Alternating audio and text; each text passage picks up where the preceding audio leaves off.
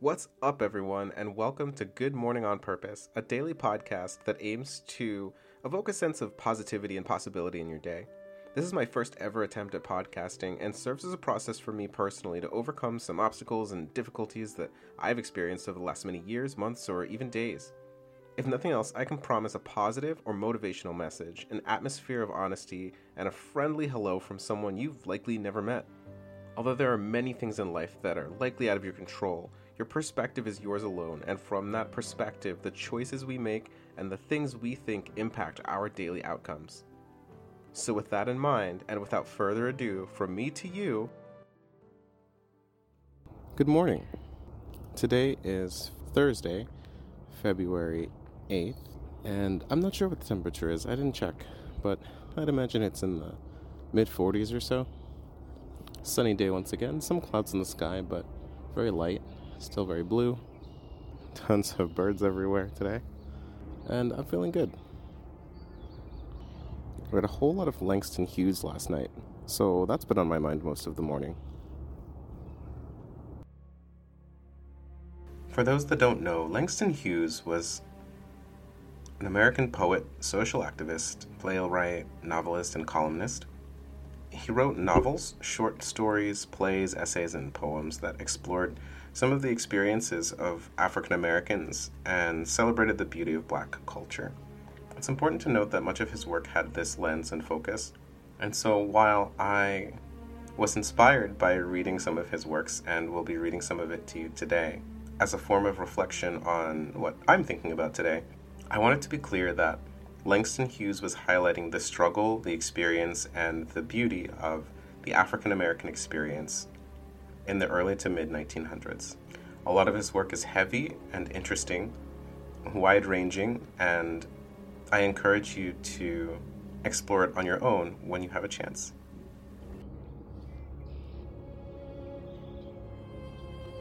Today, I wanted to quickly touch on the benefits of drinking tea. People from so many cultures all over the world for so long have consumed different types of teas, and obviously still do to this day. Teas come in a range of different types and flavors. Depending on the tea that you drink, it might contain things like flavonoids, catechins, polyphenols, potassium, phosphorus, magnesium, copper, zinc, calcium, and fluoride, among other trace nutrients. The polyphenols have antioxidant properties which can help you manage your blood pressure, lower your insulin resistance, and, of course, help with your immune system. The flavonoids can help boost your heart health by lowering your cholesterol, the bad cholesterol, and reducing blood clotting. It might even lower your blood pressure, triglycerides, and cholesterol. Polyphenols, in some cases, have been associated with healthy regulation of cancer cell growth and survival, which can, lower, lead, which can lead to a lower risk of developing cancer.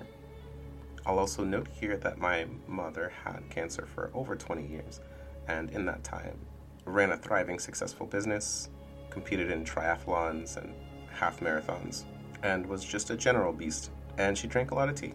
Take from that what you will. Some teas have caffeine in it, which can boost your mental alertness at times. Herbal teas, like the common chamomile tea, can be consumed to help you relax at the end of the day, which might help you sleep better.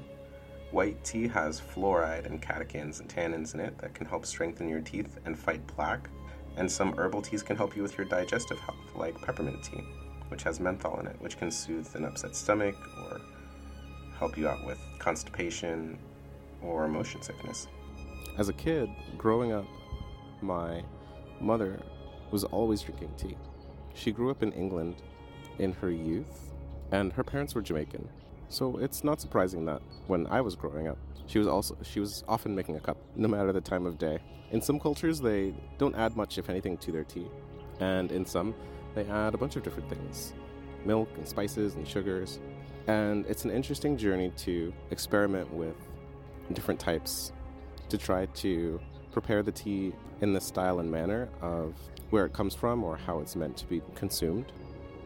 And sometimes it's nice to just do whatever you'd like, just kind of add however much milk or sugar to whatever type of tea. It's uh it's it's a journey. I personally do really enjoy adding milk and sugar to certain types of teas. Um, and if I'm going to drink coffee, I often do the same, and sometimes have to make adjustments in the rest of my diet or the rest of my day for how much I've flavored, sugared, and fattened up the drink that I'm consuming. I've also tried bulletproof coffee at a time. I was on the ketogenic diet for a period of time in my life, and that actually was really interesting. Drinking tea with like butter and some cinnamon in it. It was. It sounds. So many people say it sounds gross, but I, it was actually really good. But the funny thing about that is that I'm more inclined to really enjoy sugary things and always have been. So the fact that I enjoyed something like that should be a testament to it not being that bad. Should give it a try. And so at this point, I'd like to thank a particular few friends of mine who have sent me some authentic loose green tea from Japan. I know that you don't typically add really much of anything to green tea, especially really high quality, good green tea. And so I've avoided doing that when I brew this tea. While I've tried this at times in my journey with dabbling with tea, as I said, I was much more inclined to add things to my tea in the British style of my mom. I start my day a lot of the time with a fairly plain cup of green tea as I sit down to meditate and start my day in kind of a healthy and introspective manner. So, thank you for the kind and thoughtful gift. It helps to support a kind of stimulant free space that I like to hold in the beginning of my day and reminds me of this poem by Langston Hughes called In Time of Silver Rain. In time of silver rain, the earth puts forth new life again. Green grasses grow and flowers lift their heads, and over all the plain the wonder spreads of life, of life, of life. In time of silver rain, the butterflies lift silken wings to catch a rainbow cry and trees put forth new leaves to sing in joy beneath the sky, as the roadway passing boys and girls go singing too, in time of silver rain, when spring and life are new. It's funny being able to see the path now because the more I look, the more I realize that there's just bird poop or other kinds of debris on the path that I really don't want to step in. And I wonder how much I was stepping in stuff like this when I couldn't really see the path very clearly. It's a concern for another day. I've spoken a lot about being present and in the moment, I guess, for the last 40 days at times. Something I've been thinking about as well um, is how it's possible to be a little too introspective, a little bit too in the moment. I don't want to go back and forth here and be confusing or seem hypocritical, but of course there's there's a balance to everything many things should be done in moderation. Sitting and thinking about life can often lead to that being your life, and then you end up never really going out to do anything. Which is one reason why, when I start my day, I try to limit the amount of time that I'm spending sitting and meditating and drinking tea and, and speaking into this microphone. Life is fine. I went down to the river. I sat down on the bank. I tried to think but couldn't, so I jumped in and sank. Sea calm. How still, how strangely still the water is today. It is not good for water to be so still that way.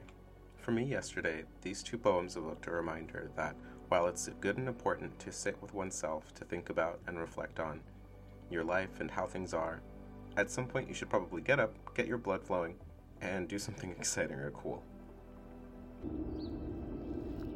Sometimes on these walks, before I start speaking, I just walk and kind of listen to what it's like outside, especially if it's going to be a long day indoors, writing or working with clients and all the other things. It's nice to have, you know, 15, 20, 30, 60 minutes of time that's not 2024 in four walls looking at computer screens and, and all that.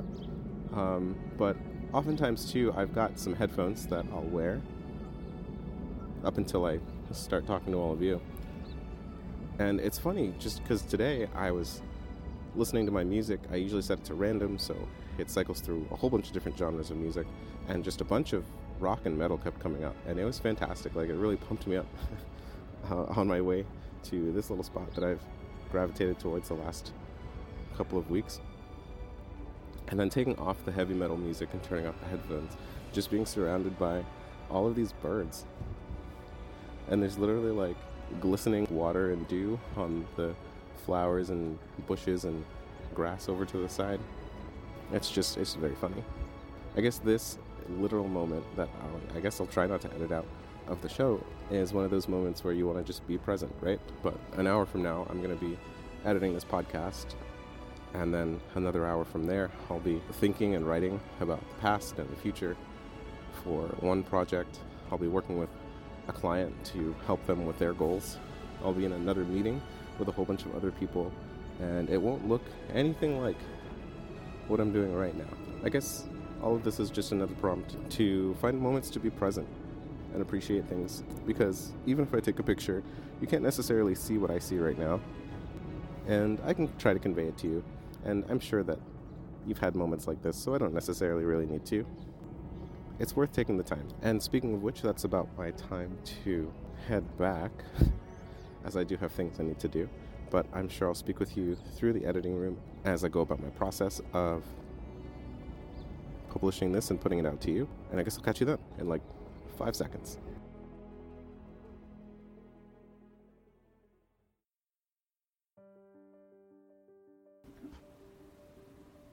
Hello again. Keeping to my theme today, I'll close out with one more poem by Langston Hughes called Dreams.